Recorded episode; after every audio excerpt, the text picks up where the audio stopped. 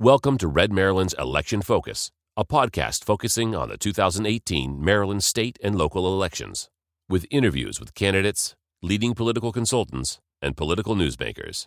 Here's your host, Greg Klein. Hello and welcome to an all-new installment of Red Maryland's Election Focus. I'm your host, Greg Klein. Tonight, four great candidate interviews for you. After the break, you'll hear from Melanie Harris, who is running for the Maryland House of Delegates in District 12. Later on, you'll hear from Tony Campbell, who is running for the United States Senate for Maryland. And then a couple more delegate candidate interviews. Kevin Leary, running for the House of Delegates in District 8, and Justin Kinsey, running in District 42. All that after the break here on Red Maryland's Election Focus. You can subscribe to all of our Red Maryland Network programming on iTunes, Stitcher, Spreaker, and the TuneIn Radio app. You can also listen to the Red Maryland Network by visiting blogtalkradio.com/Red Maryland, or visit the home base for all things Red Maryland, redmaryland.com. Do you think public buildings in the state of Maryland are unsafe for birds? Yes, birds. Well, your lawmakers in Annapolis do. In fact, they've introduced House Bill 986, which would require the Department of General Services to establish standards for public buildings to, quote, minimize adverse impacts on birds. Yes, that's the exact language from the bill. Well, whether you think this is a good idea or a complete waste of time, there's a new app that makes engaging your elected officials on issues like this one easier than ever. It's called Civix, spelled CVX, and it puts government in the palm of your hand. With Civix, you can do a number of things, including read the full, unaltered text of bills making their way through Annapolis, get direct phone numbers and emails for your legislators there, and even keep track of upcoming elections and research who is running. Civix is the last political app you will ever need. You'll have no more excuses to not contact your elected officials and hold them accountable. And part of the app proceeds go to support nonpartisan civic literacy efforts. It's easy to download. Just go to www.cvx4u.com. That's cvx4u.com to download it. The iPhone version is out now. The Android version will be coming out this spring. Again, that's www.cvx4u.com. Civix, it puts government in the palm of your hand. Welcome back. We're joined now by Melanie Harris, who is running for the Maryland House of Delegates from District 12. Ms. Harris, thanks for joining us. Of course. Thanks for having me. Tell us a little bit about yourself and why you're running for the House of Delegates. I'm running. I just had a baby about 5 months ago, and my son is my inspiration. Definitely doing it for the family and for his future and for the future of all the children in my district. Want to make sure we have a very diverse district, especially where it comes to education. I want to make sure that regardless of zip code, everyone has an opportunity to learn in a safe environment. My background is in event marketing, and up through last session, a little bit past, I worked for a state senator in Maryland as his chief of staff. Understood. Well, congratulations, by the way. And thank you. Tell me, for folks who aren't familiar, where is District 12 located? So it's parts of Baltimore, southwest Baltimore County, through parts of Columbia, Elk Ridge, Ellicott City, and Howard County. You touched on some of the reasons you're running. Tell us a little bit about the issues that you're running on, or maybe some of the issues you're hearing about from the community as you go out and campaign. Sure. Well, everyone's big issue right now, which I may or may not get too much into, but is you know, the recent tragedy in Florida reignited everyone's passions on one side and the other of the gun issue. Education's a big one. Right now, in the very recent news of Baltimore County, a promise was broken by gubernatorial candidate Kevin Kamenetz for the Democrats. He sort of switched gears and decided to give full funding to Delaney High School in the Towson area for a brand new high school. And Lansdowne is actually a lower facility score, and it's a lot worse. And they were the two on kind of the crucial list of we need something done about this school, and Lansdowne was offered renovations, and up until maybe a week and a half ago before that, they were both saying renovate. They were going to renovate both of the schools, and now they're saying they're going to give a full new high school to Delaney. So people in Lansdowne are very upset. They haven't had the same kind of voice for them that the community of Delaney High School has had. Education. Sure. Well, let's dig into those couple issues a little bit, and we can talk about some other things. Sure. Obviously, as you point out very correctly, the gun issue is front and center because of what's in the news. Everybody has their own view. A lot of the debate has been what we've been hearing for years. I'm curious to get your thoughts on where you think the legislature should be going here in Maryland on that issue. Obviously, we have some pretty strict gun control laws. The governor's announced recently he's in favor of some additional restrictions. He's opposed to some others.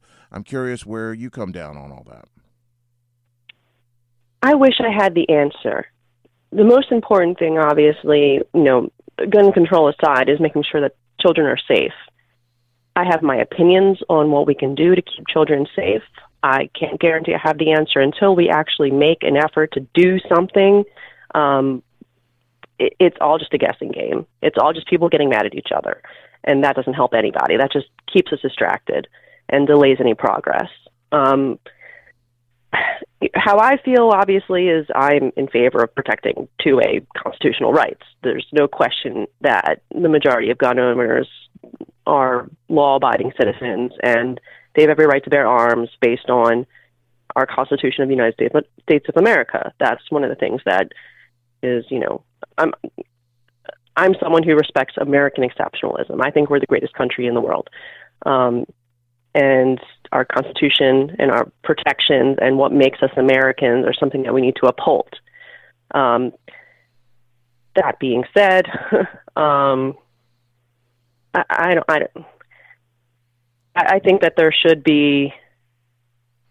I mean, there was just so many things that went into the incident in Florida. There was a lot of times that police have been to the shooter's house, that the complaints were given to the FBI. There were so many things that had nothing to do with any law-abiding citizen owning a gun, besides the coward who did and didn't help out when this, that horrible thing that came out a couple days ago.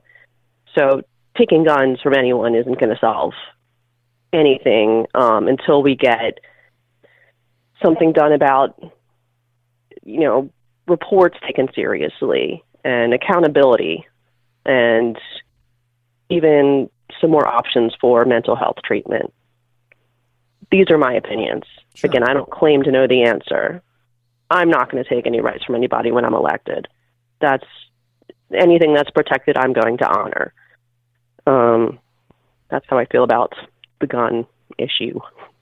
Well, let's switch gears a little bit to an issue that may not be quite as controversial, but certainly is very important and probably more complex. The education issue that you mentioned. I'm curious, the very different views about how to approach public education in Annapolis. The governor has one view on reforms he's trying to make, on how to balance priorities in the budget. Obviously, he's spending more than any other governor has. The Democrats say that's nowhere near enough. I'm curious, as a member of the General Assembly, where you would come on that, what reforms you think we need to make, where you see us as far as educational spending.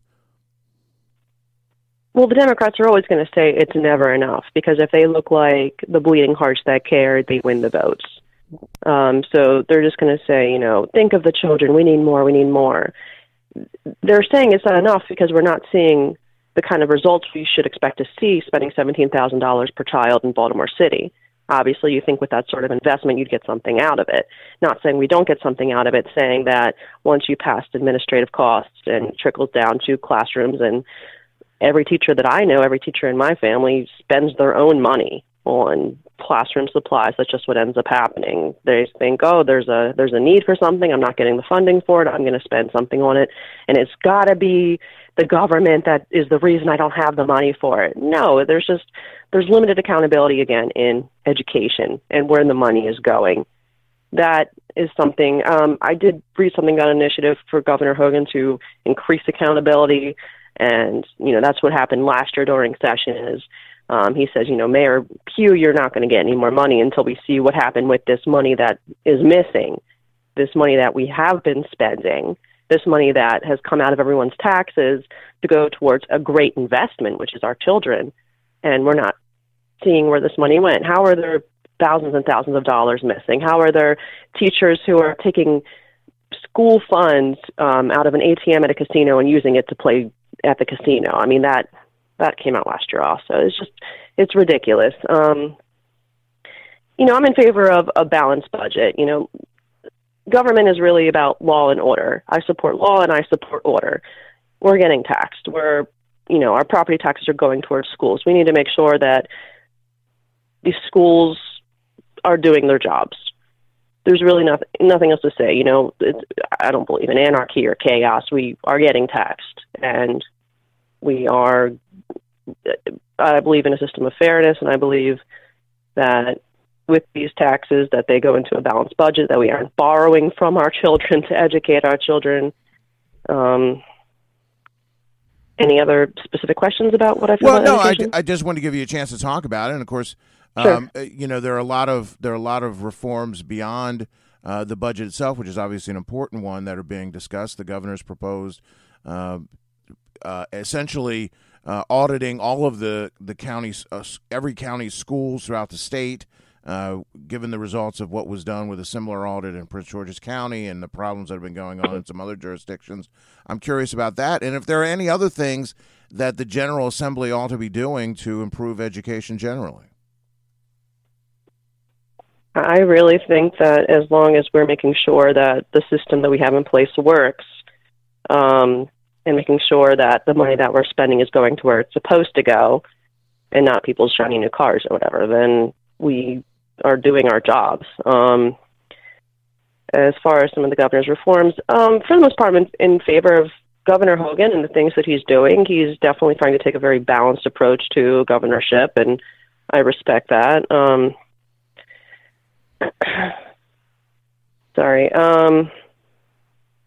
I mean, I know that there's, you know, something that came out the other day about a woman who came to Annapolis on behalf of her child in Baltimore City, and she heard back from the state that her seventh grade child is has the curriculum of first grade student, and she thought that it was completely unacceptable, and she came to testify in front of her senators, who both weren't there, from Baltimore City. So that's upsetting also. Our elected legislators should absolutely be there to fully support their constituents.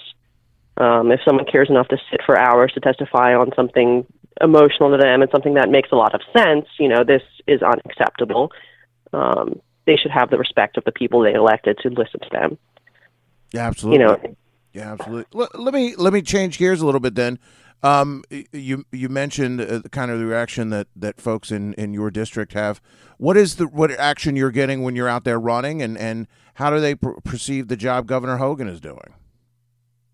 There seems to be an overall favor on Governor Hogan. People seem to generally, and there's you know, small criticisms here and there, but that's pretty much anyone.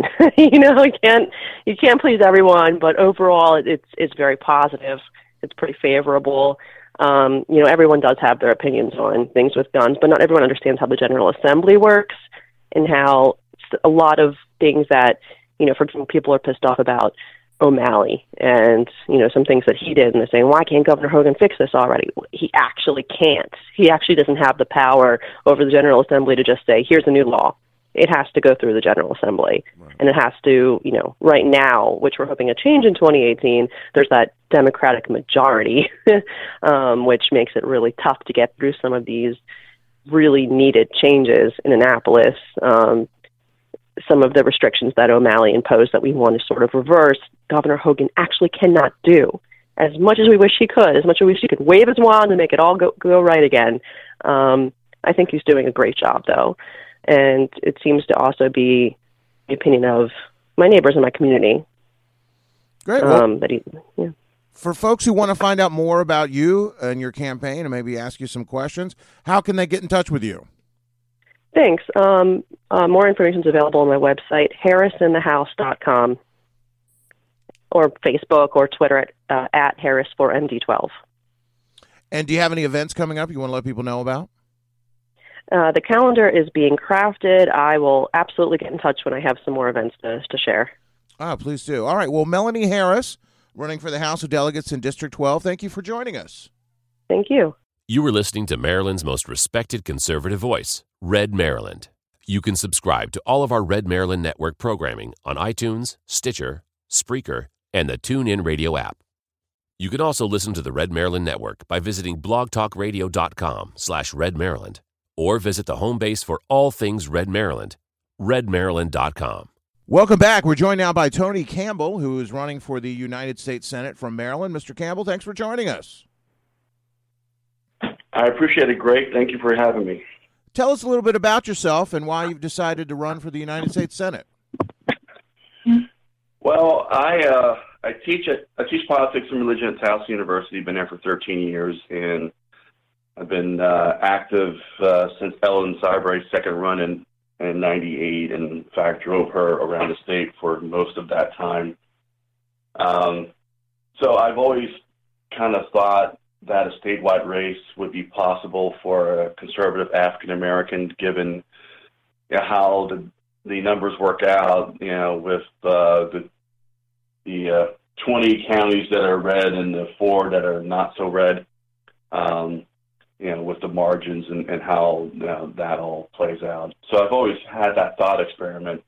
And then, of course, with Bob and Larry, Governor Ehrlich and Governor Hogan, winning the way that they did, which, kind of when you have an experiment and then people actually achieve that experiment, that kind of gives it more fidelity, So that's kind of the numbers of it. But as far as my personal reason why I'm running is that there's issues that need to be talked about. Why our ideology, why being a Republican, how does that message matter to people in their everyday life? I think sometimes we use these buzzwords, liberty, freedom, and equality, and personal responsibility, and things that, these terms that Republicans understand. But how does that make people's lives better for folks who are not Republican, for folks who are that we're trying to get to understand why we think how we think. So issues like education, and especially higher education, and what we mean by economic viability. So I think those issues are the ones that I'm focusing on. Those are the ones that are driving me to run a statewide race. Because these issues are more applicable to a federal statewide race than it is to a state senate or something along those lines. Well, let me ask you. Some folks may remember you from your work with the group Republicans for Obama and your support of President Obama in 2012. Do you want to talk about how you got involved with that group? Well, first it was 2008. I'm sorry, 2008. Second, yes, thank you. Because in 2012, I was supporting Mitt Romney because President Obama failed in his leadership. In 2008, I understand that it was 40 years after the assassination of Bobby Kennedy, Martin Luther King Jr., and Malcolm X, and this country had an opportunity to elect someone who looked like me, being an African American. It was historic. And I make no bones about that. I bit on the hype, and I wrote some posts on the blog. I didn't get paid for it. I wasn't a surrogate or anything like that. I was acting as a private citizen. I wasn't on a central committee or representing the Republican Party. I was Tony Campbell. And last time I checked, the Constitution allows us to act as individuals. So, in 2012. Well, actually, 2010, when looking at it from a political scientist standpoint, that there were actions that the president could have done that could have, taken us to a post-partisan, post-racial world, or at least country, and he failed to do that. In fact, it got worse. At that point, I decided to not support him anymore and support, go back to. You're supporting, of course, Mitt Romney in 2012. So that's a story on what happened in 2008. Let's talk about some of these issues you mentioned, trying to communicate how conservatism affects people's everyday lives. What do you mean when you say that, or what kind of things do you talk about? Well, we go into this whole liberal speak of jobs, providing jobs. And, you know, the way I see jobs is it's a means to an end. It's a way of getting income, a way of having a means of exchange. You take money out of your pocket to go buy something. It's not creating legacy. It's not creating wealth. It's not being successful. It's subsisting. It's not success. And I think we as Republicans need to be better about if we're really talking about people making their lives better and to grow and to have that independence, then we shouldn't be talking the same language as Democrats do. You know. So I think we do ourselves a disservice by limiting what we mean by what we mean by economic viability, what we mean by individual prerogative and individual freedom. You know, that for me means success, not just getting by. Okay, you mentioned education as well. What are some prerogatives as a U.S. senator you'd like to see to the educational system in the country? Well, there's two things. For higher ed, I think that we as a country has given a lot of autonomy to higher education. We're doing a 20th century model in the 21st century world. We tell these kids that they need to get a 4-year degree to be competitive. Unfortunately, most of them, get in a university, they get a degree, they don't work in the field that they study as their major. They get out of there with six-figure student loan debt, and the only folks that are really benefiting from it are tenured professors and administration. And then on top of that, we have a system that at least gets three revenue streams from tax dollars. Where you're talking about research grants, student loans, and capital funding that happens through the state. I think we're doing our students a disservice by the way we're doing higher education. So what I'm proposing is that that if these institutions want to keep getting these taxpayer funds, that they shouldn't be allowed to raise tuition rates unless there's a referendum, just like any other tax increase, because that's what's actually impacting, because I think the student loan bubble is going to be worse than the housing bubble. But, higher education is probably, I think, is the third rail of American politics. It's not Social Security or Medicare or Medicaid anymore. It's higher education. And until somebody actually talks about it and tries to advocate for changing the way we do higher education, it's going to just keep mushrooming. K-12 is, the 9th and 10th Amendments. I teach the Constitution. The 9th and 10th Amendments allows for the states to, gives the states the authority to run K-12 education throughout this country. But I think the national government has a fiduciary responsibility to also make sure that these schools are providing quality education, for our children, and to sit on our hands, both the state and the national government, and let these local, LEAs, disenfranchise these children, and then in turn, 20 years from now, we're paying on the back end as far as the criminal justice system and crime and the other things that we talk about as Republicans. We're failing. Not only we're letting adults fail these children, and I'm not about this life of being nice to adults because they're failing children. I think what Governor Ehrlich did back in the day, as far as, if there was a failing school system, to take over that school system, I think it's the state's constitutional responsibility to do so. I'm all for limited government, just like every other, conservative Republican, but I'm also for effective limited government. And we've seen, I ran for city council president in 1999 against Sheila Dixon, talking about the same issues that we're talking about today, the waste, the fraud, the abuse of what's happening in Baltimore City and Prince George's County. Was talking about that in 1999, and we have not moved the needle one bit. That's a failure of leadership. That's, patting adults on the hand, saying, "Oh, it's okay." No, it's not okay. It's not acceptable, and we need to be about the business of making sure that our children are educated. Well, let me ask you, as you go out and campaign, I'm curious to get what reaction you're getting. Obviously, Ben Cardin's been in Maryland politics for a long time and this seems to be in a fairly strong position. What kind of reaction you get in your campaign, and what are you hearing folks say about Governor Hogan? I think Cardin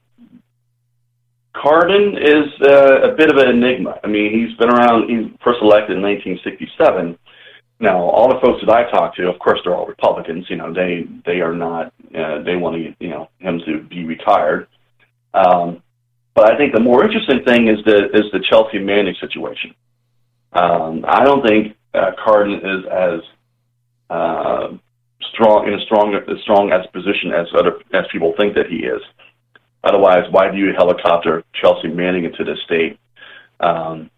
If you don't think that he is vulnerable from the progressive side, now I think that Manning will probably raise several $1 million. Now the question is, what kind of traction is Manning going to get versus Cardin? If it's going to be 30% or 40%, I think that both are realistic possibilities, which means that he spends money, which he's never done in a primary. So whoever comes out of the Republican primary, that's beneficial. What I have to do is make a case that, speaking to Governor Hogan, another reason why I'm running, and Greg, and I'm sure you know this, is that since, when every time that the race gets tight, the Democrats pull out one card, and it's the race card. And they'll say that, we're turning back the clock, we're going back to Jim Crow days, women are not going to have any rights, we're going to kick dogs and cats down the street because we're just mean Republicans. I think that, it's imperative for somebody to get out there and to call them out on their crap. 4 years ago, I sat in a room with Steve Krim, and Steve was out today, and I said, look, this is what's going to happen. My advice to you is don't bite. Don't respond. And to their campaign's credit, they didn't respond to that. They're going to try it again because that's the only quiver that they have in their bow that they have in their quiver. It's the only arrow they got. So, for the most part, there's some folks that are, think that, the governor's not conservative enough, that kind of stuff. But I would say 90% of people that I talk to, they're ready for reelection. I always talk about redistricting and how that's important, how we should be playing chess instead of checkers. Back in 2012 with Neil Parrott and Michael Huff and some other folks and Alex Mooney when he was state party chairman, we put the petition together for redistricting. And people were like, oh, people are not going to get it. It's inside baseball. People are not going to understand redistricting, reapportionment, and all that stuff. But, we decided just to show people the map, how jacked up it was. And we got 80,000 signatures. We only needed 55,000. So people understand kind of the nuance of why redistricting is so important, how if we can even make the lines fair, not even tilted towards Republicans, just make it fair, we'll pick up probably 2 congressional seats. If we go to single member districts as far as the House of Delegates, we'll pick up a lot more. But the way that they've got the state gerrymandered, it's pretty much it's limiting us to our lowest common denominator of seats. Well, for folks who want to find out more about your campaign or ask you some questions, how can they get more information? Our website is www.campbellformaryland.com, 2 L's like the soup, the number 4, Maryland, spelled out, .com. Facebook page, the same handle, Campbell for Maryland. We have a kickoff event coming up March 6th in White Marsh, and that's on the website as well. And we're every day we're getting out there and talking to people and trying to explain why our campaign is the best shot of getting rid of Ben Cardin. Well, Tony Campbell, running for the United States Senate for Maryland, thank you for joining us. Thanks, Greg. Do you think public buildings in the state of Maryland are unsafe for birds? Yes, birds. Well, your lawmakers in Annapolis do.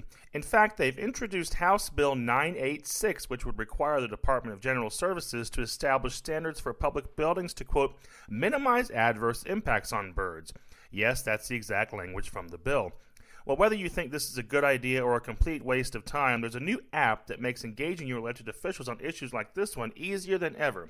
It's called Civix, spelled CVX, and it puts government in the palm of your hand.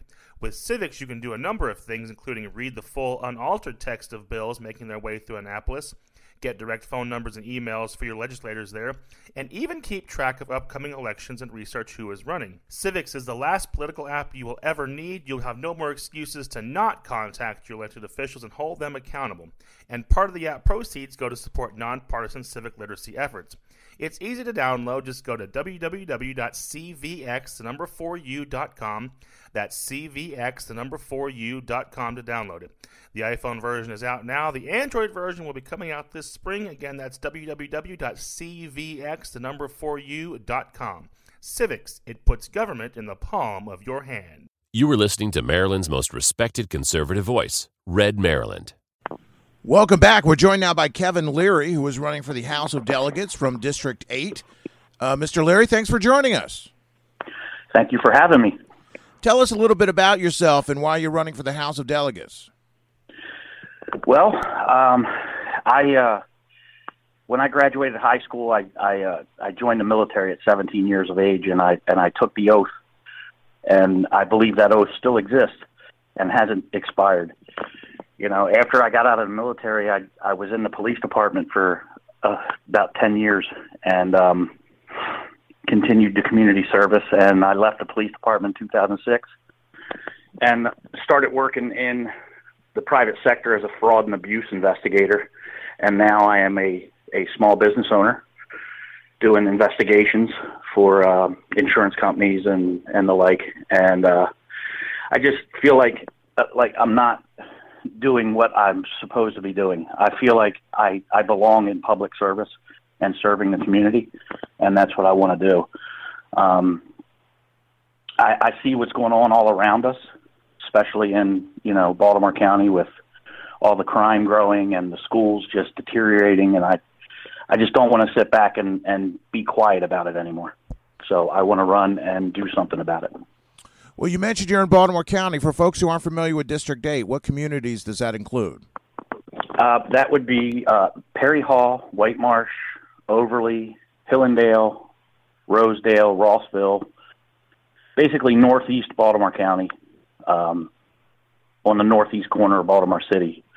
So, you touched on a couple things in your introduction there. What are some of the issues that you are running on, or what are some of the issues you're hearing from folks as you've been campaigning around the district? Well, the main issues in the district that I've been hearing are just issues with school safety and the education in itself. The teachers feeling unsafe in the schools and the students feeling unsafe in the schools. And also, you know, the small business community the governor has started Maryland back on a path of helping small businesses, but we're not there yet. You know, there's way too many restrictions on small businesses, and that just needs to be relaxed so the small business can grow and our economy will grow along with it. But my main concern really at this point is the school safety issue. We have a serious problem in our schools, and the bad actors are not being held accountable for what they're doing and causing the good students who actually want to be there and get an education to feel unsafe. And everybody's concerned about the rights of these bad actors. They have rights. That's all I hear when I talk to the school board. Well, what about the rights of those people, those kids that are in school who want to get an education, who want to feel safe and have a good place to go to school? Nobody's concerned about their rights. And that's my main issue right here in our district. What are some things you think that the legislature can do or should do to help improve that situation?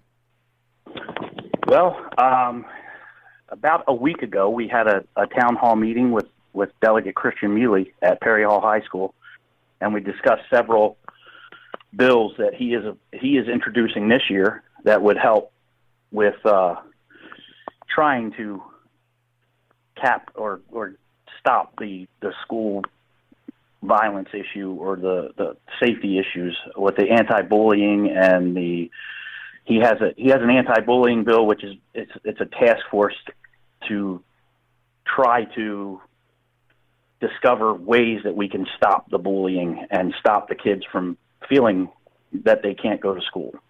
And also there's another bill that he's introduced about suspending the licenses of these bad actors who don't follow the rules and they bring weapons to school. And that things like that, I feel like the legislature can do to help the county. I know it's a county issue. The legislator really can't do much besides advise them, of the issues and try to help them to solve them. But I am trying to help Christian get these bills to go through to at least make a start on getting something done here to make it safer for the kids. You mentioned improving small business and reducing regulation to improve the economy. Are there some specific ideas currently in the legislature that you'd like to see that could help improve the ability of small business to thrive in Maryland? Well, nothing in particular. Nobody's really introduced anything in particular this year to help small businesses. I know the governor is working on several ways to try to lower the regulations and fees that small businesses would have to pay in order to operate in the state of Maryland, which we all know, the more fees the businesses have to pay, the less the businesses are going to want to be in the state.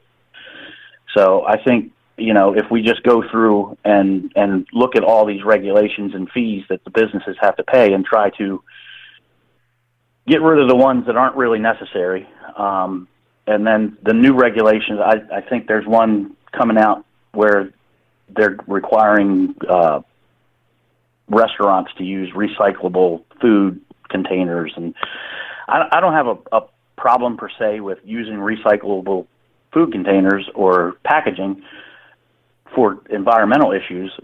My issue is, why are we not holding the people responsible who are doing the polluting? We're going to try to hold these business owners who are just trying to make a living and improve the economy and employ people responsible for other people's actions. We can't continue to have other people's actions be the responsibility of good tax-paying citizens. Well, a lot of the issues you're talking about, of course, are issues that are important to folks all over the state. Are there some specific issues that are of particular concern to folks in the 8th District that you're out talking about? Most of the folks in the 8th District are really concerned about the school safety. They do talk a lot about the businesses that are coming into the district. I know a lot of the people have issues with some of the pharmacies that are building in our district. I don't have a problem with free enterprise. If a pharmacy wants to build a pharmacy directly across the street from another pharmacy and have, a good business competition going on, that's up to them. It's their money, they're spending it, and they're employing people. So I think the free market will take care of itself. Well, let me ask you, as you've been out campaigning, what kind of response you're getting, and what's the response that folks you're talking to have for the job Governor Hogan is doing? I'll tell you, 99% of the people I speak to in my district are very happy with the job that Governor Hogan's doing. They speak highly of him. It's what he's doing has been good all the way around. The bills that he's introduced this year, especially the term limit bill, everybody seems to be behind. At least in the 8th District, I'm behind the term limit bill. I plan on term limiting myself. Honestly, if I can't do what I need to do in 3 terms, then I shouldn't be there. So if after 3 terms I'm done, I will go back to my just like the Constitution and the forefathers planned, you know, you go and you serve your country or your community, and you go back to your farm. I'm going to go back to my business after three terms and run my business. So it is, that's the way it was built. That's the way it was supposed to be built. And I believe that term limits is a good thing. Everything else from the gun issues to, I mean, honestly, most of the people in this district that I talk to are for the Second Amendment. I agree with them. I believe that, you know, the Maryland State Police should have a good and substantial reason to not give you a handgun permit instead of the other way around. I think a good citizen who has no criminal background that wants to carry a gun should be able to carry a gun if he wants to, as long as he passes a background check. I don't believe that, you know, they should have to give the state police a good and substantial reason, and that's what I'm hearing from the constituents in my district, is that's how they feel. It's not right. It should be a shall issue thing. As long as you don't have anything in your background that can stop you from having a gun, you should be able to have a gun to protect yourself. But as far as the main issue that I get in my district is the school problem, and everybody is behind Hogan, and they want him back in office. He's definitely doing a great job, according to everybody here in the 8th District. Well, for folks who might have some more questions for you or talk to you a little bit more or support your campaign, where can they get more information? Well, you can go to my Facebook page, which is Kevin Leary for Maryland 2018, or you can go hit me on Twitter, Kevin Leary for Maryland 2018, and you can send me emails at kevinlearyformaryland@yahoo.com. Or you can send me letters and donations to P.O. Box 61, Perry Hall, Maryland, 21128. And do you have any events coming up you want to let people know about? I do not have any that are scheduled right now. We're working on a few that will be out in the next couple of weeks. Are you going to be in the community somewhere people can see you? Did you want to let people know about? I am at just about every community meeting there is. I will be actually at the Republican Women of Baltimore County's event on Wednesday at High Tops in Timonium for discussion on the opioid epidemic. Well, we'll encourage people to... 6:30. Okay. Well, we'll encourage people to reach out and get in touch with you. Kevin Leary, running for the House of Delegates from District 8. Thank you for spending some time with us today. And thank you for having me. You were listening to Maryland's most respected conservative voice, Red Maryland. Welcome back. We're joined now by Justin Kinsey, who is running for the Maryland House of Delegates in District 42B. Justin, thank you for joining us. I appreciate you having me. Thank you very much. Tell us a little bit about yourself and why you're running for the House of Delegates. Well, I'm born and raised in northern Baltimore County. Graduated from public schools in Baltimore County, Hereford High School, 2004, and you know, had my first set of job experience when I was 14 years old. I've been working ever since. Didn't end up going to college. It kind of led the blue collar life, which, you know, has allowed me to, I guess, obtain a different perspective on our economy, on the education system in this country, in this state specifically. And I want to be able to ensure that the people who live in this district, who live in this state, that they have representation that understands daily challenges that they face, that they have representation that understands that we can't cling to old solutions. You know, if we're going to have a progressive economy, if we're going to have a workforce that's able to keep up with today's demands, we need to have people who are trained how to do certain things. We need to have people who are educated, and we need to have the ability to raise our families in safe areas. We need to have the ability to, you know, basically maintain that American dream that, you know, I was brought up believing. I still think that exists, but I do think needs some assistance in being maintained. Well, for folks who aren't familiar with District 42B, where is that located? What communities are included in that district? So that is a pretty sprawling district. It goes all the way from the Carroll County, York County, Baltimore County corner up in the northwest part of the county, and it kind of goes in a diagonal slash all the way down to Parkville. So we have everything from Parkville, Kearney, Timonium-Lutherville, Towson, Cockeysville, Hereford, bits of Moncton, bits of Parkton, a little bit of the Freeland area. So it really does, you know, encompass a very wide swath of population with, you know, varying living situations. You have rural, you have suburban, you know, basically right up to the city line almost. So it's a very wide district with a very wide array of issues. Well, let's talk about those. What are some of the issues you're running on in your campaign, and what are the things you're hearing about as you go around and talk to citizens in the district? The people keep on coming up with the same concerns, and frankly, these are things that when I first decided that I was going to run, you know, these are all issues that, you know, I looked at as my primary concerns as well, as a, you know, as a citizen and as a voter. These issues include education. People do not feel like education that they received through the public school system is the same education that their children are receiving. They think that it's watered down, that the standards aren't what they used to be, that the discipline in schools is not what it used to be. And I have to 100% agree with them. I spent 2 years working as a teacher in the Baltimore City school system.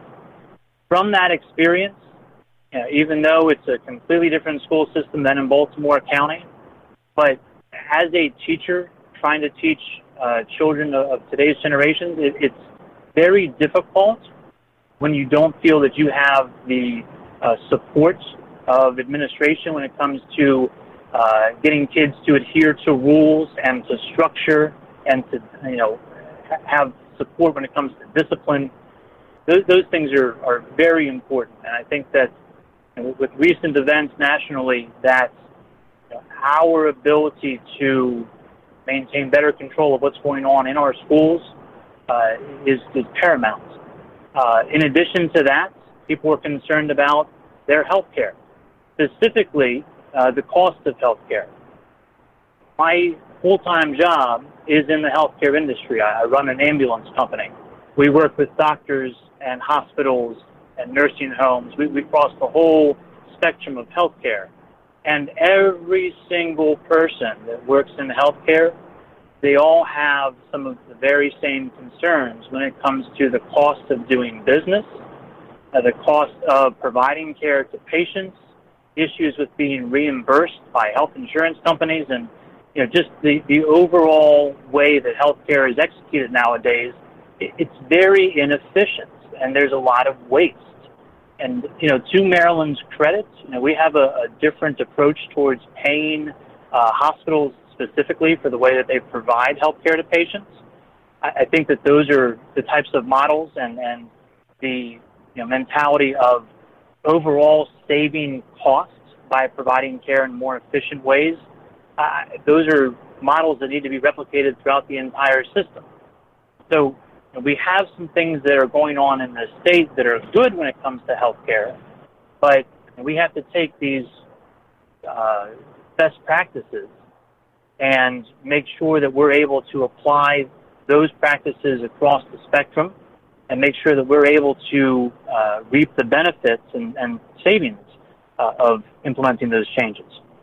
Additionally, we have a lot of folks who are very concerned about where their dollars, their state tax dollars, are going. And, you know, every time you hear about how this program spent, you know, this amount of money on something that turns out to be a big waste, you know, the fact that the administrative cost for the Baltimore City public school system is the highest cost per student in the country, outranking cities such as Miami and New York that have far more diverse and expansive populations than Baltimore, with you know, seemingly much greater issues. The fact that those administrative dollars, you know, the funding that Baltimore City receives is over 65% of their funding is from state tax dollars. when you hear something like that and you hear about how they're not spending their money appropriately, that makes me as a taxpayer concerned, and it makes other taxpayers concerned as well. People want accountability. I believe that we need to audit every state tax dollar that is being used to fund every program. I believe that we need to go to a zero-based budgeting system where programs are being put through a kind of a proving ground process where we're only continuing to fund things that actually work versus, you know, writing off or writing blank checks for these programs for, you know, X amounts of years or, you know, until someone finally, you know, raises enough of a stink to eliminate the expenditure. I think that we just need to do a better job of approaching how we spend money. We need to do a better job of holding people who spend that money accountable. And we need to make sure that the people who are taxpayers in this state feel more like shareholders, because ultimately that's what we are. And if we thought about the way we spend money more like a business that has to report back to the people who have stake in that business, I think we would spend our money much more wisely. Well, let me ask you, as you're going around and campaigning in the district, what's the response that you're getting, and what are people saying about Governor Hogan and the job he's doing? Overwhelmingly, the Governor Hogan's approval is, you know, as high as what we're hearing in the polls. People are mostly satisfied. You know, in certain parts of the district where folks are a bit more social conservative, there are some concerns that he hasn't been as hardline on certain issues as they would like to see him. Personally, I think that it's important for us to focus on what are achievable goals and what our long-term goals as a Republican Party should be. We need to ensure that Governor Hogan gets reelected, because when the 2020 census is performed and the next redistricting process occurs, we do not want to find ourselves in the same situation that we have for the decades prior, where we are continually marginalized as a party. And I think that, you know, voters in this district, as much as they may disagree on certain social issues, overwhelmingly agree that Governor Hogan needs to be reelected and are going to do what they need to in order to make sure that that happens. Well, for folks who want to find out more about your campaign, I'm sure there's lots of questions they might have for you, and to show you some support, how can they get in touch with you? They can do a couple of different things. I have a website, justinkinsey.com. I'm on Facebook. I'm on Twitter. You know, I am more than happy to come out and speak to any community groups, any small groups of people. You know, I have people who will just, you know, write me random emails and have you know, various questions. I try to get back to folks as quickly as I can. You know, my ultimate goal is to meet with as many people and hopefully convince as many folks as I possibly can that, you know, ultimately I have the type of background that's going to be necessary to make sure that they are represented well and to make sure that, you know, the issues that are most concerning to them are handled with the level of seriousness that they actually need to be handled. I'm not going to be someone who just goes up and spouts a bunch of rhetoric. I'm not going to be an empty suit. I'm going to be somebody who actually is in there fighting every day to make sure that the things that are important to the voters are taken care of. Well, do you have any events coming up? Are you going to be attending any events where people can get a chance to meet you? I'm actually in the process of coordinating a couple of candidate forums in Baltimore County in our district. I'm going to be attending a various number of events for a couple other candidates that are running in our district. Jimmy Mathis, who's running for state senate, Ed Hale, who is running for county council. You know, both you know, great gentlemen who would do a great job in those positions. So I'm going to be around, whether it's an event of myself or an event of somebody else that is going to do a great job in their respective races. I'm there. Well, we'll put a link up to your website at redmaryland.com as well, and people can go check it out. Justin Kinsey, running for the House of Delegates in District 42B, thank you so much for joining us. Thank you very much. I appreciate your time.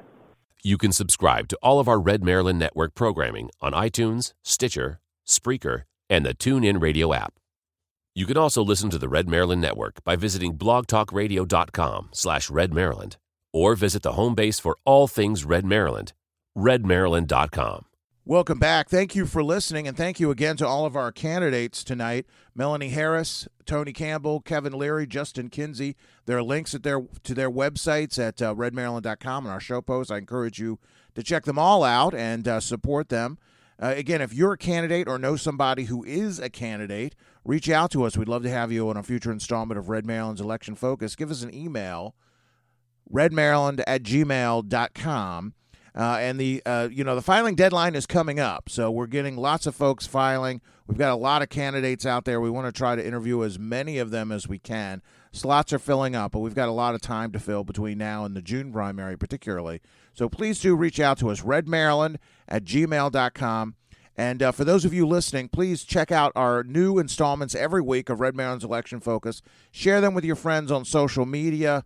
And the one feedback that we get all the time from Red Maryland readers and listeners is that they don't know enough about the candidates. And so this show and some other things we're going to be doing at redmaryland.com are our best effort to try to alleviate that. But we need your help to get that word out, to let people know what we're doing at redmaryland.com. And we need you to go and listen to our shows and read what we're posting at redmaryland.com. Go back often because we'll be updating on a regular basis.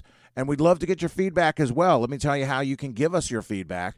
Of course, you can always email us, good old-fashioned electronic mail, redmaryland@gmail.com. You can comment on our Facebook page, facebook.com/redmaryland. We're on Twitter, @redmaryland. And, of course, we're on all the social media. Just search Red Maryland. You can find us there. If you enjoy this show, I need to tell you we have lots of great programming here on the Red Maryland Network. Sunday nights, Brian Griffiths hosts a show called The Air Raid, where he strafes you with news and comment. Tuesday night is a show I host called The Conservative Refuge. Thursday night, Brian and I host the flagship show of our network, Red Maryland Radio. And, of course, now every Saturday, an all-new installment of Red Maryland's Election Focus. You can get all of our great Red Maryland Network programming on the wherever you get podcasts, iTunes, Stitcher, Spreaker, the Google Play Store, the TuneIn Radio app. It's all absolutely free. Just search Red Maryland and the Red Maryland Network, and you'll find your programming there. Again, please subscribe. Give us your feedback. Let your friends know about it. As we approach the election season, a lot of people are going to want to know who these candidates are, where they stand, who they should vote for, and we're going to do everything we can to get you that information here at redmaryland.com. So we encourage you to share that with others. With that, let me again thank you for listening. Thank you again to our candidates. And this is Greg Klein saying, hang in there. We will get there.